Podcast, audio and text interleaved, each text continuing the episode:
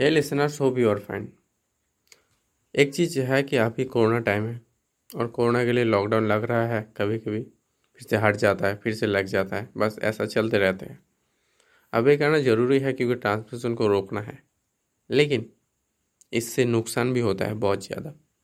इससे सबसे ज़्यादा जो लॉकडाउन के कारण जो सबसे ज़्यादा नुकसान हुआ है वो हुआ है जो स्कूल बिज़नेस से जुड़ा हुआ लोग है प्राइवेट स्कूल ऑनलाइन इस ऑनलाइन जो स्टडी होता है ऑनलाइन एजुकेशन हर स्कूल में नहीं होता। गाँव में बहुत सारे स्कूल हैं, जहाँ पे हर एक पेरेंट्स के पास उतना अच्छा मोबाइल नहीं है।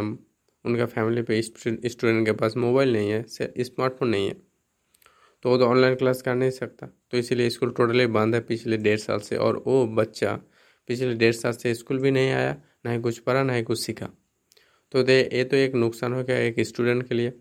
और जो स्कूल चलाता है, जो उसका मालिक है, वहाँ पे जो टीचर काम करता है, उसके लिए तो एक बहुत बड़ा धक्का, क्योंकि उसका इनकम रुक गया, अब वो बेकार बन गए। एक टीचर के लिए खतरा।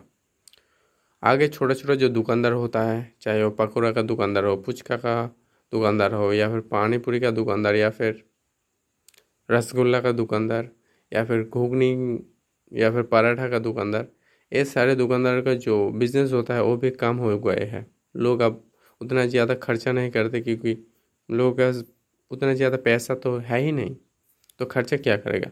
तो लोग खर्चा नहीं करते थे, इसीलिए जो स्मॉल बिज़नेस मैन है बिज़नेस है, उसके लिए बहुत ज़्यादा एक नुकसान का मतलब एक नुकसान साबित हुआ है ये लॉकडाउन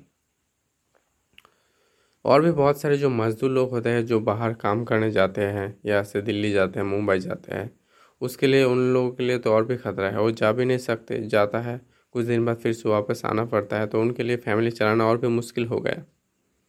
तो इतना सारा प्रॉब्लम है इस लॉकडाउन के कारण। आगे कब तक ये ठीक होगा नॉर्मल होगा, ठीक नहीं, पता नहीं, लेकिन होप कि बहुत जल्द ठीक हो जाए। तो आज के लिए बस इतना ही, कल हम फिर मिलेंगे। Thank you